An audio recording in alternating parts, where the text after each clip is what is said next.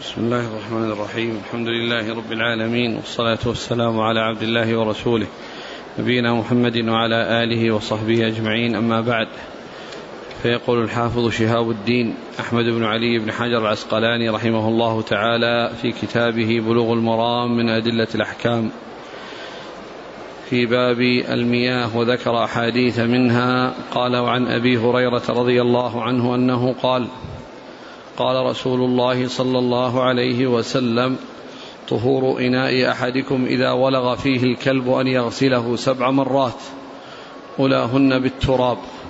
أخرجه مسلم وفي لفظ له فليرقه وللترمذي أخراهن أو أولاهن بالتراب. بسم الله الرحمن الرحيم. الحمد لله رب العالمين. وصلى الله وسلم وبارك على عبده ورسوله نبينا محمد وعلى آله وأصحابه أجمعين. أما بعد فهذا الحديث عن أبي هريرة رضي الله تعالى عنه عن النبي صلى الله عليه وسلم أنه قال طهور إناء أحدكم إذا ولغ فيه الكلب أن يغسله سبعا أولاهن بالتراب وهذا عند مسلم وكعنده فليرقه يعني فليرق الماء يعني ويغسله بعد ذلك بهذا الغسل الموصوف. أو المذكور في هذا الحديث. وقوله صلى الله عليه وسلم طهور إناء أحدكم الطهور بضم الطاء والمقصود به التطهير وأن تطهيره يكون بهذه الطريقة. وقد عرفنا فيما مضى أن أن أن كلمة الطهور والطهور إذا كانت بالفتح فإنها اسم للماء الذي يتطهر به. وبالضم اسم للتطهير أو لفعل التطهير. كون الإنسان يتوضأ ويغسل وجهه ويغسل يديه ويغسل ويمسح رأسه ويرجله هذا يقال له طهور. وأما الماء الذي يتطهر به فيقال له طهور. ومثل هذا كلمات مثل وضوء ووضوء وسعوط وسعوط وسحور وسحور ووجور ووجور. كلمات بهذا بهذا الوزن وبهذا القياس يراد بما كان مفتوحا الشيء المستعمل ويراد بما كان مضموما نفس الاستعمال. يراد بما كان مضموما الاستعمال. وهذا الذي معنا مضموم والمقصود به الاستعمال. يعني كونه يطهر بهذه الطريقة. تطهيره يكون بهذه الطريقة التي هي كونه يغسل سبعا وأن أولاهن بالتراب. وقوله صلى الله عليه وسلم طهور إناء أحدكم ليس له مفهوم. من ناحية أن أنه خاص بأنه إناء له. فلو كان مستعيرا له وحصل فيه فإنه يفعل به هذا الفعل. وكذلك قوله فليغسله أيضا ليس بلازم أن يكون الغسل من المالك ومن صاحبه وإنما ممن كان بيده وكان يستعمله فإنه يفعل هذا الفعل. وهو أن يغسله بهذه الكيفية التي هي سبع غسلات وأن أولاهن بالتراب. طهور إناء أحدكم إذا ولغ فيه الكلب.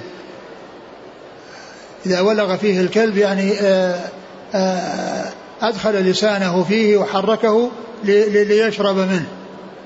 ليشرب منه فهذا يقال له ولوغ. ولوغ الكلب. فليغسله يعني يغسل هذا يعني يريقه كما جاء في الحديث وهذا يدل على نجاسته لأنه لو كان طاهرا لم يؤمر بإراقته لأنه يكون مالا ويضيع ولكنه لنجاسته فإنه يعني يراق ولا يستعمل لنجاسته. وكذلك أيضا مع كونه يغسل سبعا يكون لهن بالتراب. يكون لهن بالتراب. الأولى هي التراب أو تكون معها التراب. وذلك أن التراب إذا جاء في الأول يعني يكون له تأثير على الشيء الموضع الذي غسل فيه. بخلاف ما لو جاءت في, الوسط أو جاءت في أي مكان أو جاءت في الآخر ما لها تأثير لكن التأثير إذا جاءت في الأول. وباشر التراب ال ال يعني هذا الأثر الذي حصل من هذا الكلب. فإن له تأثير. ولهذا الرواية الصحيحة هي الأولى التي جاءت في صحيح مسلم. وأما غيرها من الروايات فهي مرجوحة وذلك لأن في بعضها أولاهن وأخراهن وهذا شك والثانية فيها إحداهن وهذا إبهام ولكن أولاهن والتنصيص على أولاهن هذا فيه الوضوح آه، أن هذه الرواية أو هذا اللفظ هو المرجوح هو الراجح؟ وأن غيره يكون مرجوحا. وبعض الفقهاء آه، لم يقولوا بالتتريب وقد قالوا بالتسبيح. قالوا لأن الحديث فيه اضطراب لأن في بعض الروايات أولاهن في بعضها إحداهن بعضها أولاهن أو أخراهن. قالوا فلما كان مضطربا فإنه لا يعمل به. فإنه لا يعمل به. والاضطراب معلوم عند المحدثين يكون معتبرا إذا تساوت الطرق ولم يحصل هناك تمييز بينها. أما إذا رجح بعضها على بعض فإنه لا يقال أن هناك اضطراب لأن الاضطراب يصار فيه إلى ما كان راجحا ويترك ما كان مرجوحا ويترك ما كان مرجوحا. ولهذا يعني جاء يعني عند يعني عند المالكية وبعض العلماء آه وجوب التسبيع وأن دون التثريب وجوب التسبيع دون التثريب. قالوا لأن التثريب يعني جاء في فيه اضطراب. ومعلوم أنه إذا كانت إحدى الطرق أصح وأوضح فإن المعول عليها ولا يعول على غيرها ولا يقال إن الحديث مضطرب. ولهذا جاء عن بعض الفقهاء من المالكية وهو القرافي نقل الحافظ بن حجر عنه في فتح الباري أنه قال قال الحافظ بن حجر وال و و و و قال الحافظ بن حجر والمالكية لا يقولون بالتتريب. وقد قال وقد قال القرافي منهم آه، عجبا عجبا للمالكية كونهم لم يقولوا بهذا بهذا بهذا, بهذا الحديث وقد صح عن رسول الله صلى الله عليه وسلم. والعجب من المالكية أنهم لا يقولون بالتتريب وقد ثبت به السنة عن رسول الله صلى الله عليه وسلم. يعني ثبت به السنة يعني بهذا الحديث الذي هو آه، رواية مسلم آه، يعني أولاهن بالتراب فرواية إحداهن أو أو أو, أو إحدى أولاهن وأخراهن لا لا لا تقاوم هذه الرواية ولا تعتبر معارضة لهذه الرواية لأن هذه راجحة وتلك مرجوحة. فيعول على الراجح ويكون الاضطراب قد زال وإنما يؤثر الاضطراب إذا لم يحصل تمييز لبعض الطرق على بعض. ولهذا يعني بعض العلماء آه، عندهم أن الحديث إذا ثبت وقد كانوا آه، من أهل المذهب إلا أنه إذا صح الدليل فإنهم يصيرون إليه ولو خالف المذهب. ولهذا كلام القرافي هذا وهو من المالكية يعني يقول يعني العجب منهم كيف لم يقولوا بالتثريب وقد صح به الحديث عن رسول الله صلى الله عليه وسلم. صلى الله عليه وسلم.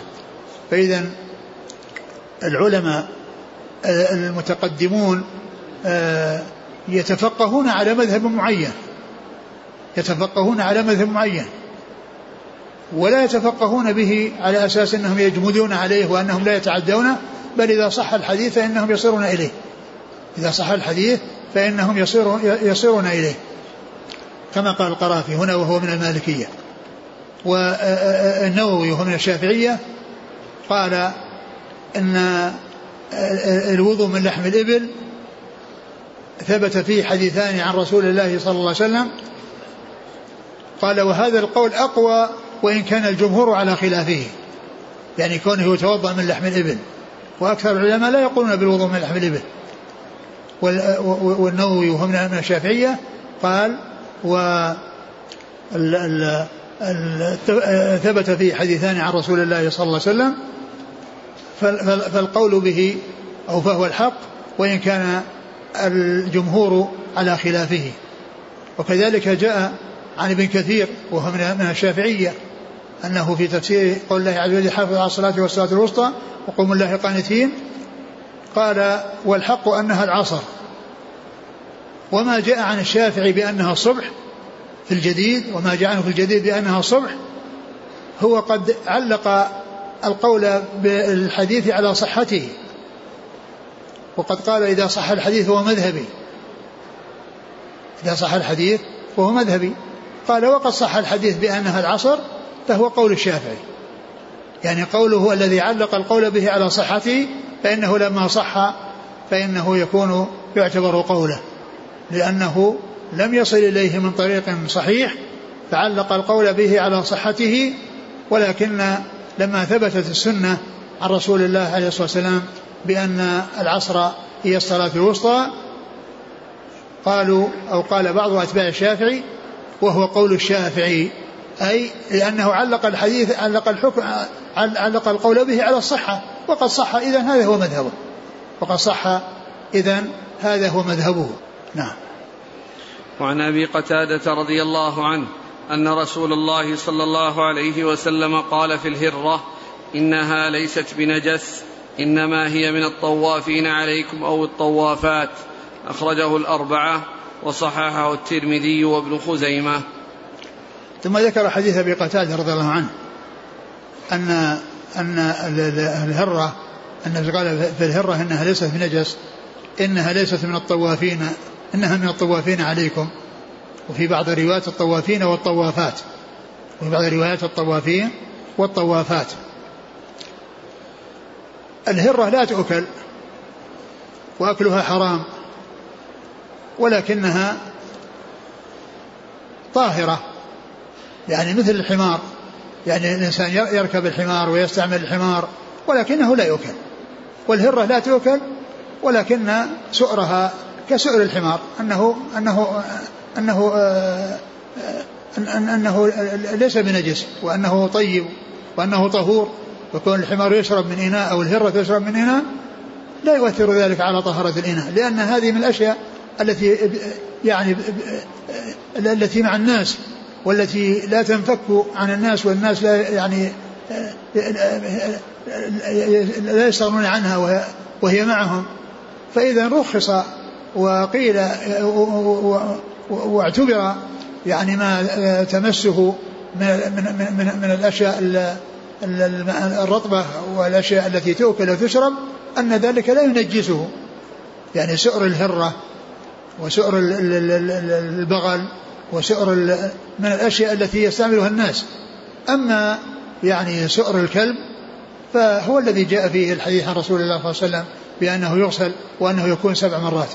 أما ما كان مما لا ينفك الناس منه وأنه من الذي يكون مع الناس كالحمر وكالهرر وما إلى ذلك وكذلك الفأرة. يعني لو مرت بماء ولم تمت فيه وتجاوزته فإنه لا يكون نجسا بكون جسمها أو أنها يعني شربت منه لأن لا يؤثر ذلك. وإنما يؤثر إذا ماتت في إناء فإنها يعني فإنه يرمى. وإذا كان جامدا فإنه يزال يعني وما يعني آه، يذهب بها وما حولها. إذا كانت إذا كانت النجاسة النجاسة الميتة أنها لا تصل إلى يعني أعماق الإناء وأنه كان جامدا وإنما صارت في أعلاه. فإن ذلك يعني هو الذي يزال ويبقى الباقي على على طهارته. فهذه الأشياء التي ابتلي بها الناس والتي هي مع الناس وإن كانت يعني يعني آه، محرمة الأكل إلا أنها لا تؤثر يعني في فيما إذا شربت من ماء أو وقعت على ماء وهي ولم تمت فيه فإن ذلك يعني فإنه يعتبر طاهرا ولا يعتبر نجسا. والحديث له سبب وهو أن أبا قتادة رضي الله عنه كان أراد يتوضأ فجاءت هرة فأصغى لها الإناء حتى شربت ثم توضأ. وكانت يعني قريبة له. تنظر إليه فأخبرها أن الرسول صلى الله عليه وسلم قال إنها ليست بنجس إنها من الطوافين عليكم والطوافات. نعم. هذا يسأل عن بول الهرة. بول الهرة نجس. أقول بول الهرة نجس. لأنها ليست مأكولة اللحم. الذي بوله؟ الذي بوله طاهر مأكول اللحم. كل ما كان مأكول اللحم فبوله وروثه طاهر. وكل ما كان غير مأكول اللحم روثه وبوله نجس.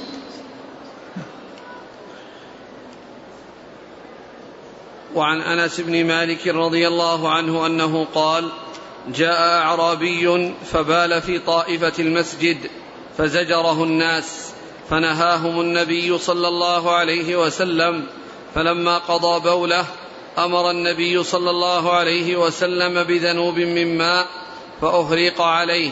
متفق عليه. ثم ذكر هذا الحديث أن اعرابيا جاء إلى المسجد أي مسجد الرسول صلى الله عليه وسلم وشرع يبول فيه بدأ. فالناس زجروه. فالرسول صلى الله عليه وسلم أنكر عليهم وقال دعوه نعم لو كان لم يبدأ نعم يمنع. لكن كونه بدأ بدءه إذا يعني قام من بوله والبول يعني مستمر يحصل مصلح مفسدة أكبر من المفسدة اللي موجودة. لأنه إذا بدأ يبول النجاسة محصورة في مكان ويترك حتى ينتهي.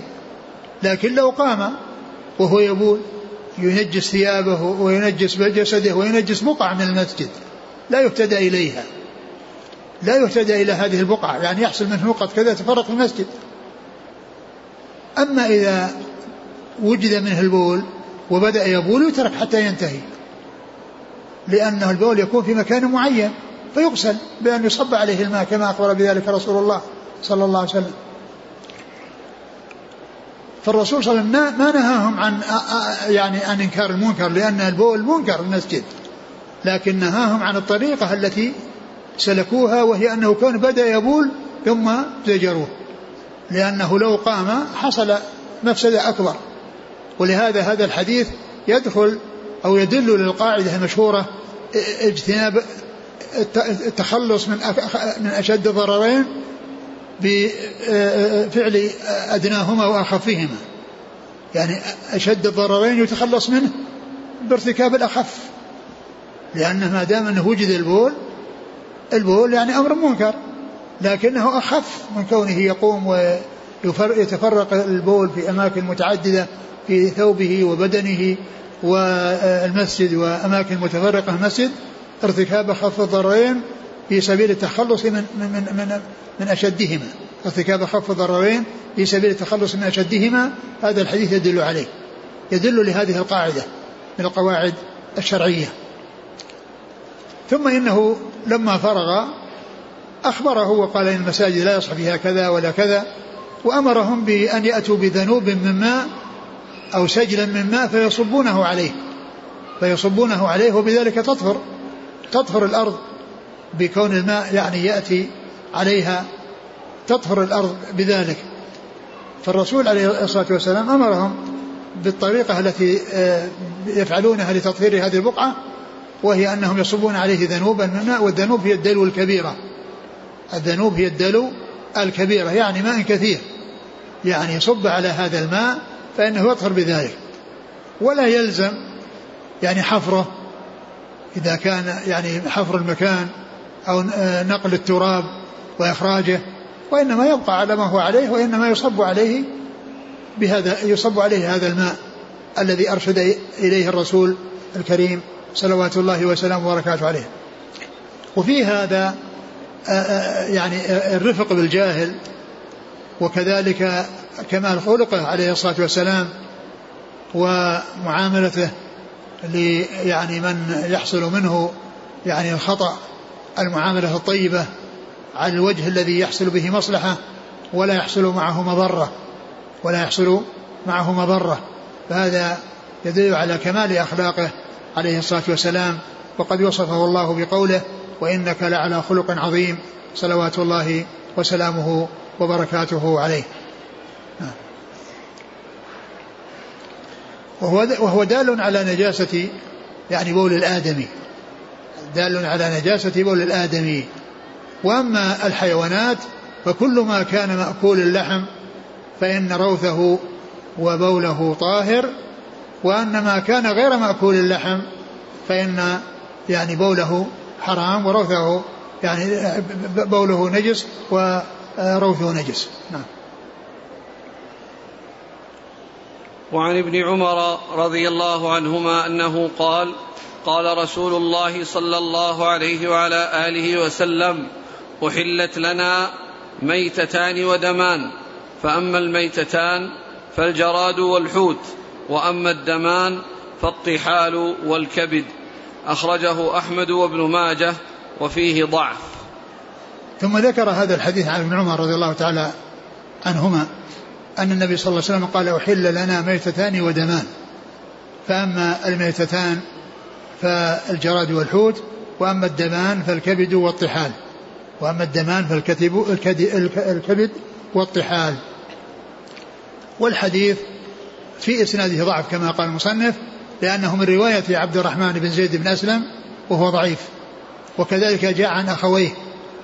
وقد ضعفوا إلا أن عبد الله من العلماء من آه، صحح من وثقه ولهذا قال بعض أهل العلم إنه صحيح مرفوعا من أجل أنه جاء من رواية عبد الله ابن, أس ابن زيد بن أسلم فيكون يعني صحيحا. ولكنه جاء موقوفا يعني من طرق صحيحة. عن سليمان بن بلال يروي عن آه، زيد بن أسلم. سليمان بن بلال يروي عن زيد بن أسلم وهو موقوف على يعني على ابن عمر فيكون ذلك آه، يعني صحيحا وثابتا وهو إن كان موقوفا إلا أن له حكم الرفع. لأن قول الصحابي أحل لنا كذا وحرم علينا كذا يعني معناه أنه مرفوع لأن هذا مثل قول الصحابي أمرنا بكذا ونهينا عن كذا. أمرنا بكذا ونهينا عن كذا. يعني فهذا الحديث صحيح يعني وإن لم يصح مرفوعا فإنه صحيح موقوفا والموقوف له حكم الرفع. والموقوف له حكم الرفع. لأن أحل لنا وحرم يعني أحل لنا ميتتان ودمان أنه يعني أنه أنه له حكم الرفع. ثم قوله حل لنا يعني أن هذا مما رخص لهم فيه. لأن الدم محرم والميتة محرمة ولكن استثني من الميتات يعني الجراد والحوت واستثني من الدم يعني ما كان يعني جامدا وما كان يعني ليس سائلا مثل الطحال والكبد فإنها فإنهما حللان وإن كان يعني فيهما دم فليس فليس مثل الدم السائل الجاري أو المسفوح الذي يعني الذي هو حرام والذي جاء في قوله حرمت عليكم الميتة والدم فإن الجراد والحوت مستثنى من الميتة والدم مستثنى منه الطحال الطحال والكبد يعني مستثنى يعني منه. و و يعني ال و ويلحق يعني بالميتة يعني من يعني اللي هو الجرد والحوت يلحق به ما كان من جنسه مما لا دم فيه مما لا دم فيه مثل النحل ومثل الذباب وغيره فإن يعني مثل هذه الأشياء مثل مثل النحل فإنه يعني لا ينجس الماء إذا مات فيه. يعني ليس يعني ليس مثل من الميتات التي إذا ماتت في الماء فإنها تنجسه فإن ما لا دم فيه لا ينجس لا ينجس الماء إذا مات فيه. أحلت لنا ميتتان يعني ودمان يعني آه، من ناحية أحلت لنا ميتتان من ناحية يعني من ناحية الأكل. يعني أنه تؤكل الكبد. وأما بالنسبة لهذه الأشياء فإنها آه، مستثناة من يعني من ناحية الطهارة أنها لا تنجس الماء إذا ماتت فيه. لا تنجس الماء, الماء إذا ماتت فيه لأنه لا دم لها. فالذي لا دم له لا ينجس الماء إذا مات لا يكون نجسا. فال ما لا نفسه له سائلة لا ينجس الماء إذا مات فيه. كما جاء ذلك عن إبراهيم النخعي الذي هو أول من عبر بهذه العبارة فقال ما لا نفس له سائلة لا ينجس الماء إذا مات فيه. لا ينجس الماء إذا مات فيه. فإذا من ناحية الأكل والاستعمال الكبد والطحال يعني حل لنا أكله وكذلك الجراد والحوت حل لنا أكله ويعني آه وإذا وما مات فيه في, في, في الماء من الجراد فإنه لا يؤثر فيه وكذلك لا يؤثر فيه كل ما لا نفس له سائلة. كل ما لا نفس له سائلة والنفس المقصود به الدم. لا نفس له سائلة يعني لا دم لأن ليس به دم يعني سائل. فمثل الجراد فإنه لا دم فيه. فكذلك كل ما كان كذلك فإنه لا ينجس الماء ولكن يباح لنا أن نأكل الجراد والحوت ولو كان ميتين. آه وحلنا ميتتان؟ ودمان نعم. فأما الميتتان فالجراد والحوت. نعم. وأما الدمان فالطحال والكبد نعم. يعني هذا يعني مستثنيان. يعني الجراد والحوت مستثنى من الميتة حرمت عليكم الميتة. والكبد والدمان مستثنيان من قوله والدم. حرمت عليكم الميتة والدم. نعم. إذا هذا هو وجه إدخال الحافظ تحت باب المياه. نعم هذا هو وجه. لأنه يعني لأنها يعني يعني إذا مات في ماء إذا سقط. إذا إذا مات في ماء أو وقع في ماء فإنه يعني آه، يكون طاهرا. لا ينجسه. بخلاف الميتات الأخرى اللي فيها يعني آه، التي فيها دم فإنها فإن فإنها تنجس.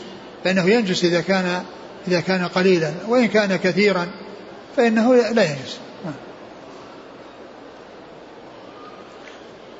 وعن أبي هريرة رضي الله عنه أنه قال قال رسول الله صلى الله عليه وسلم إذا وقع الذباب في شراب أحدكم فليغمس ثم لينزعه فإن في أحد جناحيه داء وفي الآخر شفاء.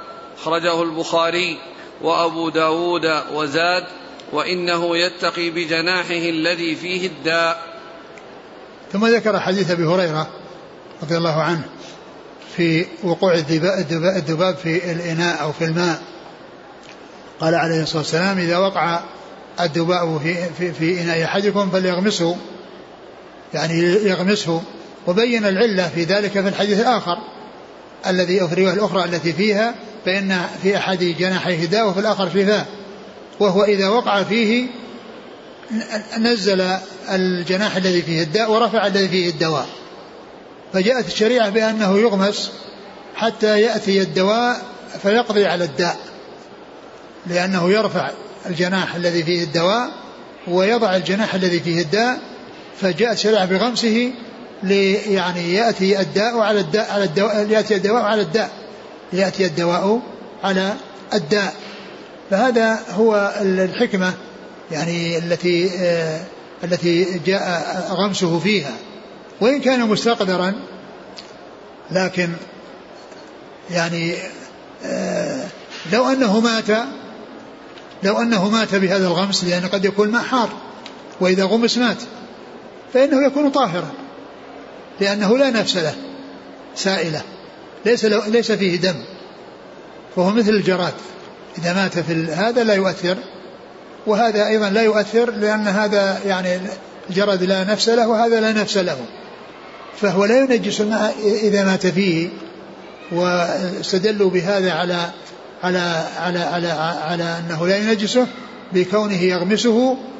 إذا كان إذا كان ميتا لا ينجسه لأن بغمسه وهو حار يموت. وهو لا ينجس. الرسول أمر بإزالة هذا الذباب القذر ويشرب الماء الباقي.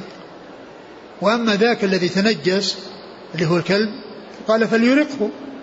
وأما هذا فإنه أرشد إلى تطهيره وذهاب آه، آه، محل الدواء, محل الداء والناس يستعملونه وما أمر بإراقته صلى الله عليه وسلم فدل على طهارته ولو مات فيه الذباب. على دل على طهارته ولو مات فيه الذباب. وقد ذكر ابن القيم في زاد المعاد أن أول من عبر في من عرف عنه التعبير بما لا نفس له سائلة إبراهيم النخعي. وعنه تلقاها الفقهاء من بعده. وعنه تلقاها الفقهاء من بعده. أتوا بهذه العبارة الذي يدخل تحتها كل ما كان من هذا القبيل. وابن القيم رحمه الله في كتابه زعل ما ذكر هذا ولكنه في كتاب الروح. عندما ذكر الفرق بين النفس وبين الروح وأن النفس تطلق على الروح تطلق يعني على شيء وهذه تطلق على شيء وأن من معاني النفس الدم قال وفي الحديث ما لا نفس له سائل لا ينجس الماء إذا مات فيه. قالوا في الحديث. جابه على أنه حديث وهو ليس بحديث. وكتاب ابن القيم كتاب الروح كتاب متقدم. يعني كتاب متقدم. يعني فهذا يعني الكتاب زاد المعاد الذي قال فيه هذه الكلمة تناقض الكلمة التي قالها في كتاب الروح. التي قال ما لا نفس له سائلة نجس فيه قاله في الحديث. فهو ليس فيه حديث ولم يأتي فيه حديث عن رسول الله صلى الله عليه وسلم وإنما هذا وهم وكتابه كتاب متقدم ليس مثل غيره من الكتب المتأخرة. نعم. قوله الآن فليغمسه ثم لينزعه. يعني ينزع ما يخليه في الماء. يطلع برا. يلقيه في الأرض. ما يبقيه. يغمسه ويخليه يبقى؟ لأنه قدر وعن أبي واقد الليثي رضي الله عنه أنه قال قال رسول الله صلى الله عليه وسلم ما قطع من البهيمة وهي حية فهو ميتة أخرجه أبو داود والترمذي وحسنه واللفظ له. ثم ذكر هذا الحديث عن أبي واقد الليثي رضي الله عنه. أن النبي صلى الله عليه وسلم قال ما ما أبين ولا أبين ولا قطع. ما قطع. من من من البهيمة وهي حية فهو ميت. يعني ميت يعني يعتبر ميتة لا يجوز أكله. يعني بأنهم كانوا يعني يعني يعمدون إلى أليات الإبل الغنم فيقطعونها وإلى أسنمة الإبل فيجبونها. وهذا فيه إيذاء للحيوان وهذا الذي قطع يكون حراما لا يجوز استعماله. لأنه ميت. لأنه يعتبر مثل الميت. يعني عضو قطع من بهيمة أو يعني إليتها قطعت أو سلام جبة فإنه لا يجوز أكله لأنه يعتبر من الميتة. فالذي هو يعني الذي هو يعني ميتته حلال ما قطع منه حلال مثل السمك لو قطع منه وراح حي بعضه يمشي في الباقي حلال. لأنه ميتته لأن ميتته يعني تعتبر يعني حلال للناس كما جاءت الأحاديث في حل الميتة من من في حل السمك وفي حل الحوت. يعني الحل ميتته كما مر بنا بالحديث وكذلك العنبر الذي أكل منه الرسول صلى الله عليه وسلم وقوله حل لنا ميتتان ودمان. يعني ما كان قطع من من من من, من الحوت وهو حي وبقي فيه حياة فإن هذا الذي قطع حلال. لأن ميتته حلال كما أنه يعني آه وكذلك ما كان يعني محرم الأكل ما ما يعني محرم أكل ميتته إذا إذا مات كالحيوان كالبقر والغنم فإنه لو قطع منه شيء لو قطعت رجله أو قطع سنامه أو قطع إليه فإنه يكون حراما. فإنه يكون حراما لأن ميتة حرام فيكون مقطوع منه حرام. والذي كان ميتته حلال المقطوع منها يكون حلالا. نعم. وهذا كذلك ذكره لأجل مسألة المياه. نعم. ليش؟ ما قطع من البهيمة وهي حية فهو ميتة. يعني هو فيما يتعلق بالماء يعني مثل الحوت لأنه لو قطع منه شيء فإنه ميتة ولكن حكم حكم الأصل. والحيوان الذي يعني ميتته حرام المقطوع منه حي يكون حراما. لكن الذي يتعلق بالمياه ما يتعلق بال بالقطع من يعني بالقطع من من الحوت. هنا لو قطعت هذه القطعة وسقطت في ماء. و؟ وسقطت في ماء. لا قطعت سواء سقطت ولا ما سقطت. يعني القطعة إذا قطعت من البهيمة سواء سقطت في ماء أو يعني آه، آه، مسك الناس بأيديهم فإنها حرام. ما دام أنها من بهيمة ميتتها حرام. لا لكن لماذا دخلوا في باب المياه؟ أورد هذا الحديث في باب أنا قلت يعني الذي يناسبه هذا الذي يعني بعضه يعني واضح بأن ال ال الذي يعيش في الماء هو الحوت وإذا قطع منه شيء فإنه يكون ميتا ولكنه حلال كأصله.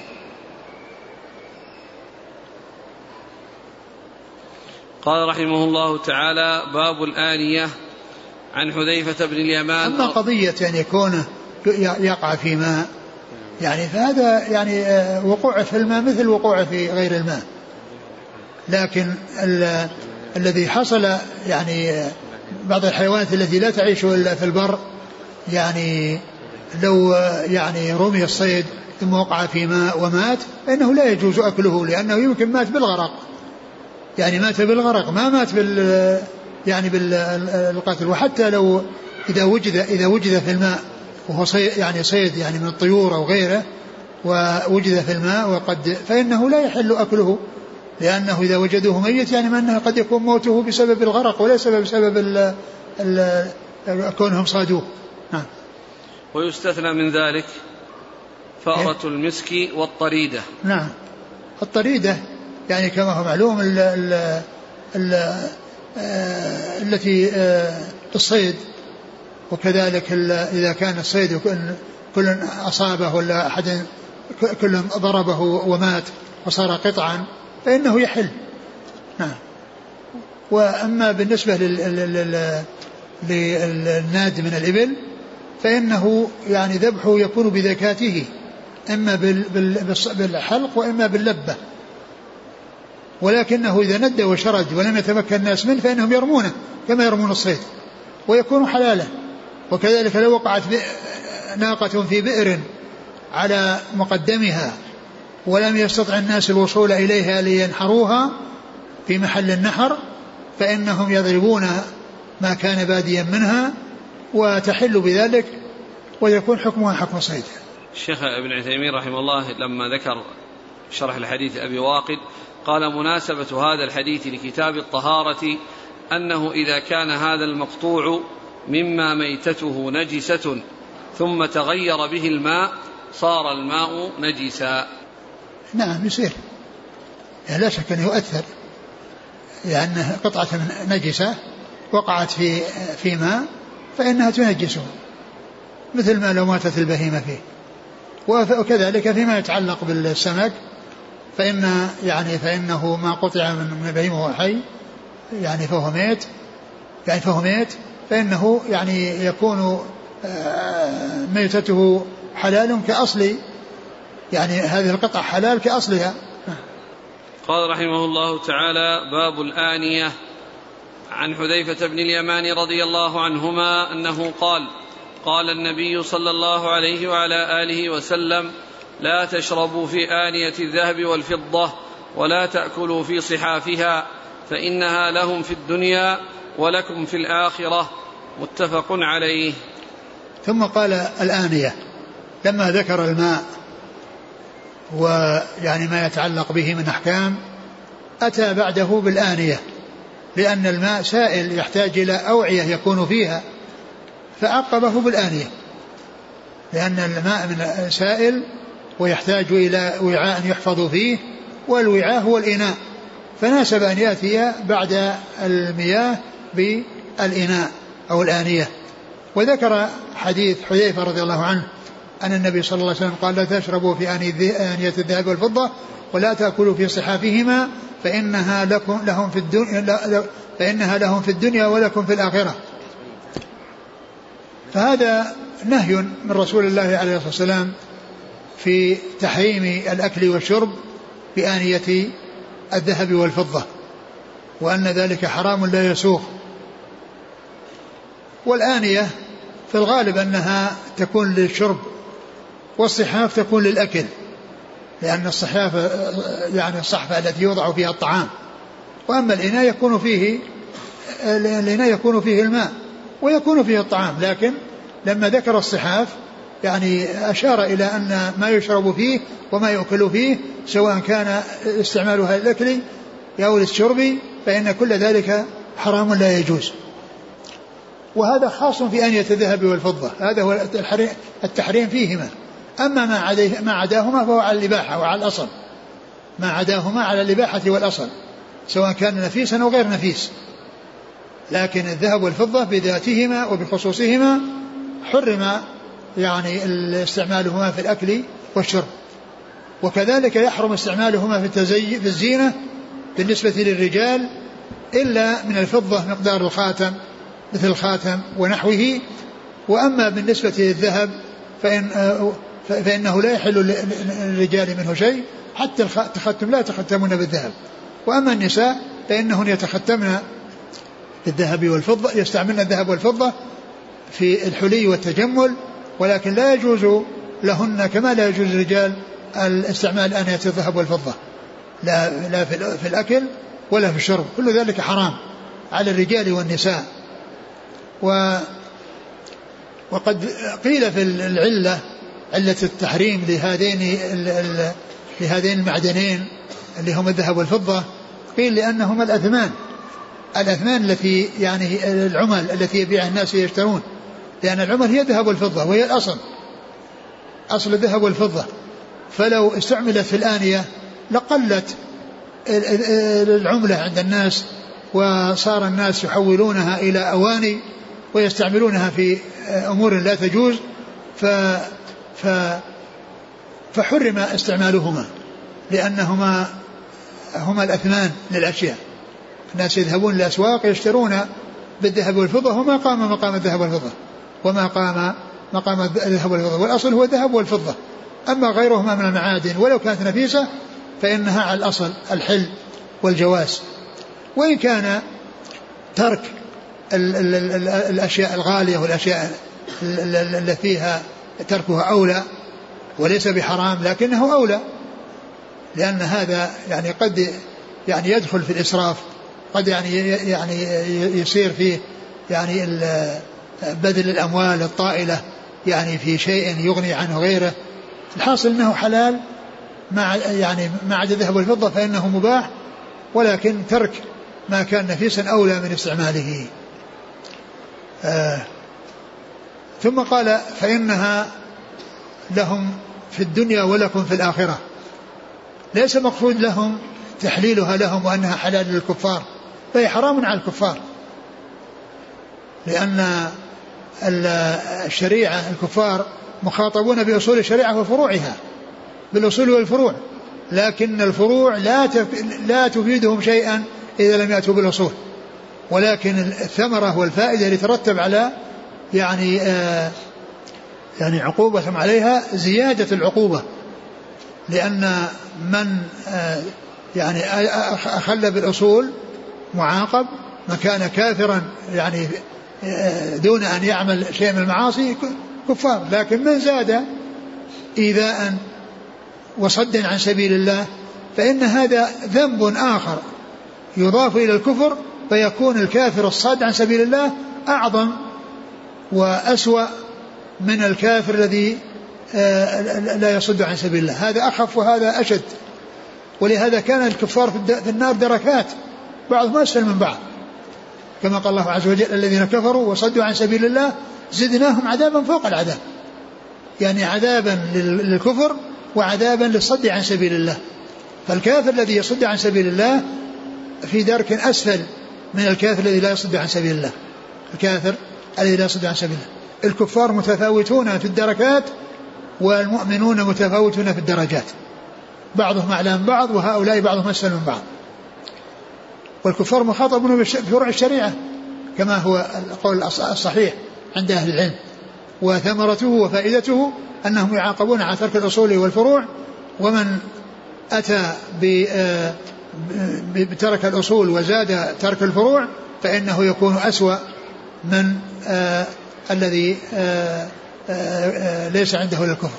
ولهذا من كان كافرا صادا عن سبيل الله أعظم جرما وأعظم عذابا وهو في درك أسفل من الذي هو كافر لا يصد عن سبيل الله.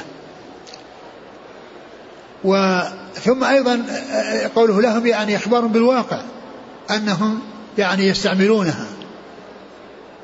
وقد جاء عن النبي صلى الله عليه وسلم في صحيح مسلم أنه قال الدنيا سجن المؤمن وجنة الكافر. الدنيا سجن المؤمن وجنة الكافر. هذا حديث أخرجه مسلم في صحيحه وهو أول حديث في كتاب الزهد في صحيح مسلم. الدنيا سجن المؤمن وجنة الكافر. لأن الكافر لا عهد له بالنعيم إذا مات. آخر عهده بالنعيم إذا مات. إذا مات ليس أمامه إلا العذاب. وجنته إنما هي في الدنيا. يعني الطيبات عجلت لهم في الدنيا والآخرة لا نصيب لهم فيها وإنما لهم العذاب الشديد والعياذ بالله. فإنها لهم في الدنيا ولكم في الآخرة. وأما المسلمون الذين تركوها امتثالا لأمر الله فإنهم يستعملونها في الآخرة وتكون آنيتهم في الجنة. وأما هؤلاء آه، يعني استعملوها في الدنيا فإنهم يحرمونها يعني يوم القيامة ويكون ويكون في النار ولا نصيب لهم من النعيم. لأنهم حصلوا نعيمهم في الدنيا ولا يحصلون شيئا في الآخرة إلا العذاب والدخول في النار والبقاء فيها أبد الآباد إلى غير نهاية. أبد الآباد إلى غير نهاية. إذا قوله لهم ليس معنى ذلك حل لهم بل هي حرام عليهم. وإنما المقصود من ذلك بيان الواقع أنهم يستحلونها. وعن أم سلمة رضي الله عنها أنها قالت قال رسول الله صلى الله عليه وسلم الذي يشرب في إناء الفضة إنما يجرجر في بطنه نار جهنم. متفق عليه. ثم ذكر هذا الحديث الذي يشرب في انيه في أنية الفضة وكذلك الذهب لأن الذهب يعني أنفس من الفضة وجاء في بعض الروايات الذهب والفضة مع بعض إنما يجرجر في بطنه نار جهنم. يعني الصوت الذي يقع يعني في في في في جوف البهيمة يعني في البعير يطلع له صوت. فالذي يستعمل آه، يعني يشرب بأن الذهب والفضة هذا الماء الذي يقع في بطنه يقع في بطنه هو يعني يعذب عليه يوم القيامة في المكان الذي حصل منه استعمال الاستعمال المحرم. لأنه شرب بآنية محرمة فيكون هذا الذي حصل له في الدنيا يكون يعذب في الآخرة بأن يجرجره في بطنه يعني في نار جهنم. مثل إن مثل قوله إن إن إن, إن, الذين يكون أموال ظلما إنما يكون في بطونهم نارا. وقوله صلى الله عليه وسلم ويل للعقاب من النار. وويل للعقاب من النار.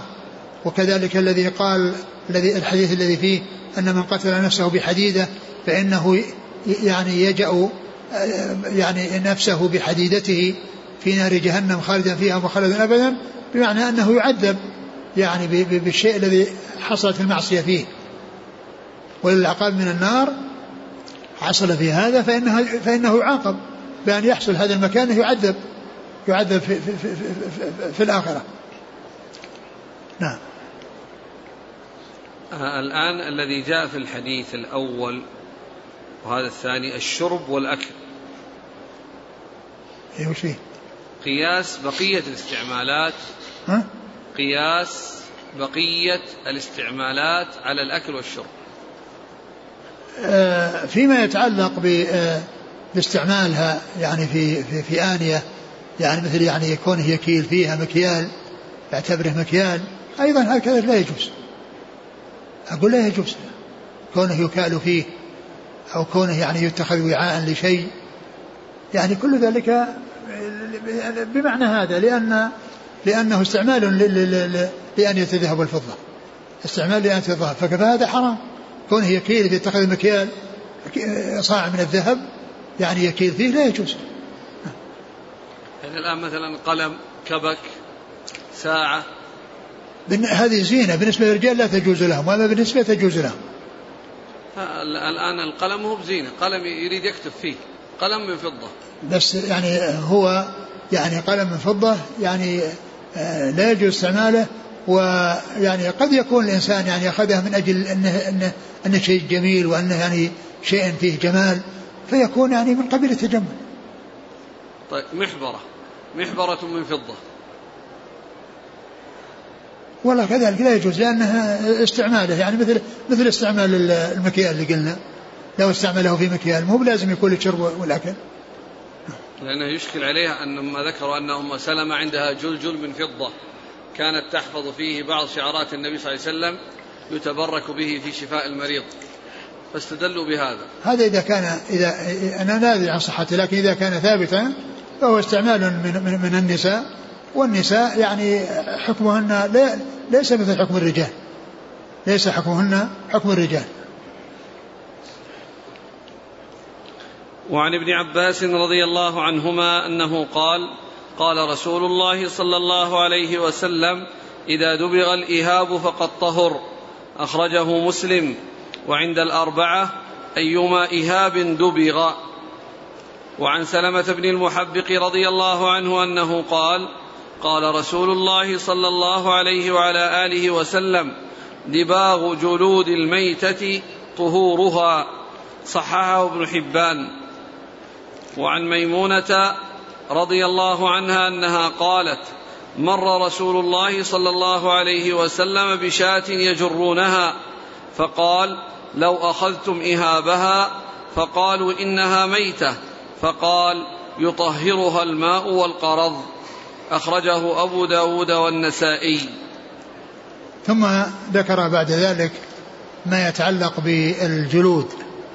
لما كانت الميتة حرام ف والجلود هي خلاف تلك الحيوانات فإنه يعني جاءت الشريعة بإباحة جلودها بدبغها. إذا دبغت فإنها تطهر بالدباغ يعني بخلاف يعني الميتة. فإن هذا الجلد يعني مستثنى تحريمه بكونه جاءت السنة بتطهيره بالدباغ فيكون استعماله حلالا يعني سواء كان في اليابسات أو في الجامدات يعني سواء كان في الجامدات والسائلات فإنه استعماله فيها يكون حلالا. ف يعني الميتة لما كانت حراما أحل منها الجلد بدبغه. أو الإهاب بدبغه فيستعمله الناس. وجاء في هذا الحديث إذا إذا إذا دبغ الإهاب فقد طهر والحديث الآخر أيما إهاب دبغ فقد طهر. وهذا أيهما هذا لفظ أيما إهاب هذا عام لأنها من صيغ العموم. ولكنه عام فيما يعني آه يعني آه يكون مأكول اللحم. ما كان مأكول اللحم فإنه يطهره الدباغ. وأما كان غير مأكول اللحم فإنه لا يدبغ. الكلب لا يدبغ يأخذ جلده ويدبغ والخنزير لا يأخذ جلده ويدبغ وإنما ما كان مأكول اللحم فهذا هو الذي يعني آه، يحل أو يطهره الدباغ لأن هذه الميتة كانت في الأصل حلال. هذه الميتة كانت في الأصل حلال يعني قبل أن يحصل لها الموت فلما ماتت فإنها تكون نجسة وحرام وأبيح استعمال جلدها بالتطهير الذي هو بالدبغ أو بالدباغ فإنها تكون بذلك تكون بذلك حلالا.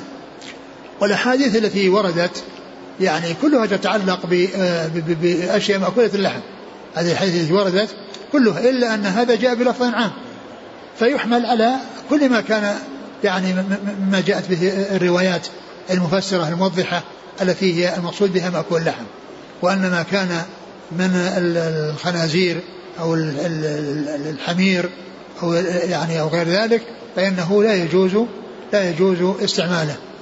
وبعض العلماء يقول بالجواز لكن الأحاديث التي وردت كلها تتعلق بشيء مباح وبشيء يعني كان يعني في الأصل حلال ولكنه حرم أما ما كان حراما يعني آه ويعني وميتته مثل حياته يعني لا يعني لا يجوز آه لا يجوز ذبحه يعني مثل الحمار لا يجوز يعني آه يعني هو حرام سواء ذكي أو لم يذكى والذكاة لا تنفع فيه وميتته مثل مثل حياته مثل في حال حياته هو نجس ولكن استعماله يعني فضل فضلاته وسؤره فإنه طاهر. ولا بأس بذلك. والناس مثل ما جاء في الهرة هي يعني أكلها حرام ولكن يعني أن سؤرها حلال. آه. الحديث الأول حديث ابن عباس إذا دبغ الإهاب فقد طهر. إذا دبغ الإهاب فقد طهر. وهذا أيضا عام لأن الإهاب أي إهاب. لكنه جاءت الأحاديث الأخرى في يعني آه، الشاة التي كان يجرونها و يعني وهي التي سبب الحديث والتي قال هل أخذتم إهابها فانتفعتم به. نعم. أول الحديث إذا دبغ الإهاب فقد طهر عند مسلم وعند الأربعة أيما إهاب دبغ. أي فقد طهر. أي فقد طهر بس ذكر أوله وأحال على الحديث السابق بباقيه وبتتمته. نعم. حديث سلام بن المحبق قال صلى الله عليه وسلم دباغ جلود الميتة طهورها. نعم وهذا أيضا مثل الذي قبله. يعني دباغ يعني الدباغ إذا حصل لجلود الميتة الدباغ فإنها تكون بذلك طاهرة أي أي الجلود. نعم. وعن ميمونة قالت مر رسول الله صلى الله عليه وسلم بشاة يجرونها فقال لو أخذتم إهابها فقالوا إنها ميتة. قال يطهرها الماء والقرض. نعم ثم ذكر حديث ميمونة أنه مر, بشاة يجرونها وهي ميتة. فقال لو أخذتم إهابها فانتبعتم به. قالوا إنها ميتة. قال يطهرها الدباغ والقرض. يعني له نوع من الشجر يكون به التطهير.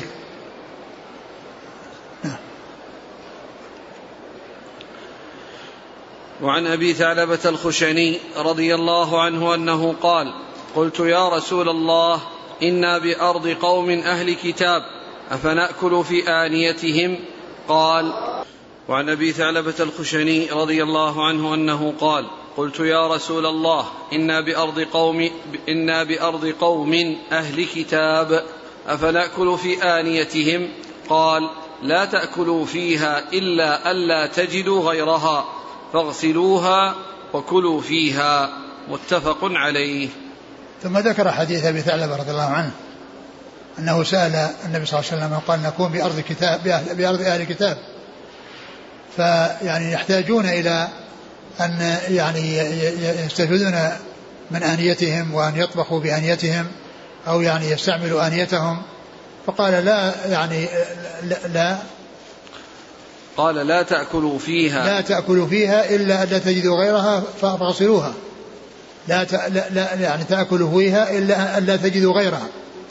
يعني هذا يدل على أن أن أواني أهل الكتاب المستعملة التي يستعملونها أنه إذا وجد الناس غيرها فلا يستعملونها. لكن إن اضطروا إليها واحتاجوا إليها فإنهم يغسلونها. لأنهم يعني يستحلون الميتة والخنزير. ويعني يطبخون في أوانيهم فيعني إذا وجد الناس غير أوانيهم فإنهم لا يعدلون عنها. وإن احتاجوا إليه يستعملونها بالغسل بعد أن يغسلوها لما قد يكون يعني حصل من أوانيهم من كونهم يشربون فيها الخمر ويستعملون يطبخون فيها الميتة يستعملون فيها الميتات فعند ما يحتاج الناس إليها ويضطرون إليها فإنهم يستعملونها ولكن بعد غسلها. وأما إذا كانت الأواني جاءت منهم من المصانع فإن هذه آه، يستعملها الناس بدون بدون آه، أن أن تغسل. لأن الذي يغسل الذي كانوا يستعملوه وأما ما يأتي من مصانعهم فإنه يستعمل. ولا بأس به. وإنما المحذور والإشكال فيما إذا كانوا يطبخون فيه يعني بأن يكون هؤلاء استعاروا منهم. أو اشتروا منهم شيء مستعمل يستعملونه فإنه في هذه الحالة يغسل قبل أن يستعمل. قال إيش؟ لا, لا تأكلوا فيها إلا إلا ألا. تجدوا غيرها فاغسلوها وكلوا فيها. نعم.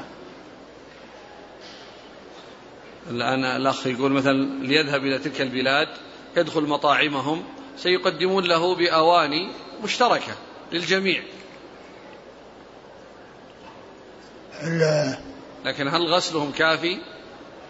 إذا كانوا غسلوها يكفي إذا كانوا غسلوها نعم يكفي. ليس ليس بلازم نحن الذي نغسلها قوله هنا فاغسلوها لا إذا إذا كان إذا كان يعني أنت طعامهم جائز لنا وذبائحهم يعني حل لنا وإذا قدموا شيء ويعني في الغالب أن أن أن أن, أن, أن الأواني التي يطبخون فيها غير يعني آه ما يجمع ما هو حلال عندنا وحرام عندنا أنهم يطبخونه مع بعض. يعني إذا اضطروا إلى ذلك فالغالب أنها تكون سليمة وأنهم قد غسلوها وغسلهم يكون كافيا إذا كانوا غسلوها بالماء. وعن عمران بن حسين رضي الله عنهما أن النبي صلى الله عليه وسلم وأصحابه توضأوا من مزادة امرأة مشركة متفق عليه في حديث طويل. والحديث طويل الذي كان الرسول صلى الله عليه وسلم كان مع أصحابه وأنه أمرهم بأن يبحثوا عن الماء فذهب علي ومعه رجل آخر ووجدوا امرأة راكبة على بعير عليه مزادتان والمزادة هي الجلد الذي زيد فيه حتى كان كبيرا وكان راوية يعني على يمين الجمل وراوية على شماله وهي راكبة بينهما فسألوها عن الماء قالت إنه بعيد وأن فيه مثل أمس فطلبوها أن تأتي معهم وذهبوا بها إلى رسول الله صلى الله عليه وسلم فأمر بأن يؤخذ من المزادتين وأنه آه، آه، أنهم استعملوا يعني هذا الذي أفرغه من المزادتين جعل الله فيه البركة والمزادتان لم ينقص منهما شيء ف آه، فالرسول صلى الله عليه وسلم استعمل يعني أو أصحابه استعملوا من, من هذا الماء الذي هو من, من, من هذه الآنية أو من هذا المزادتين اللتين مع المشركة اللتين مع المشركة.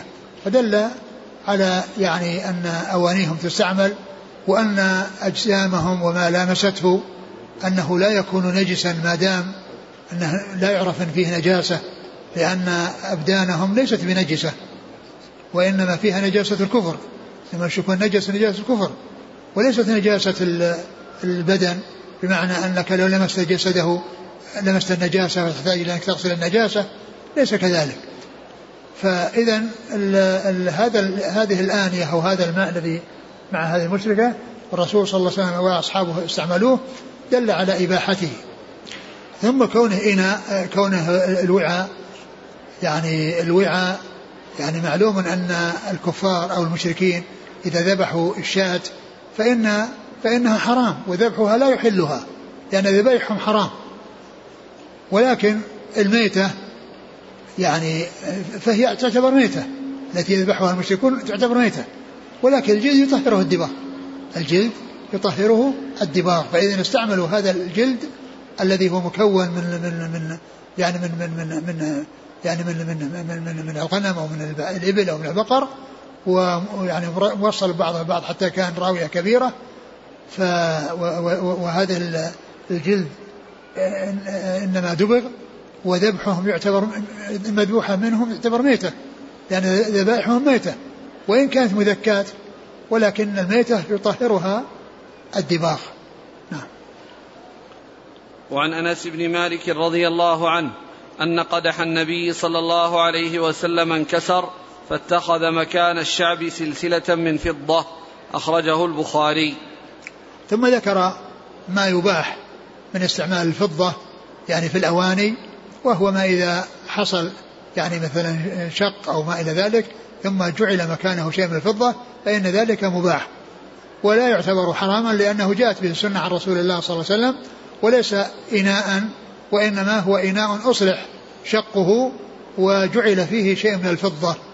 فهذا من جنس استعمال الحرير. يعني كونه مقدار يعني أربعة أصابع. يعني جاء استثناؤه. فهذا أيضا جاء مستثنى. فالحرير لا يجوز لبسه. ولكن إذا وضع منه يعني شيء مقدار أصابع في حاشية ثوب أو ما إلى ذلك فإن ذلك جائز. لأنه جاء ما يدل عليه. فهذا من جنسه يعني مباح.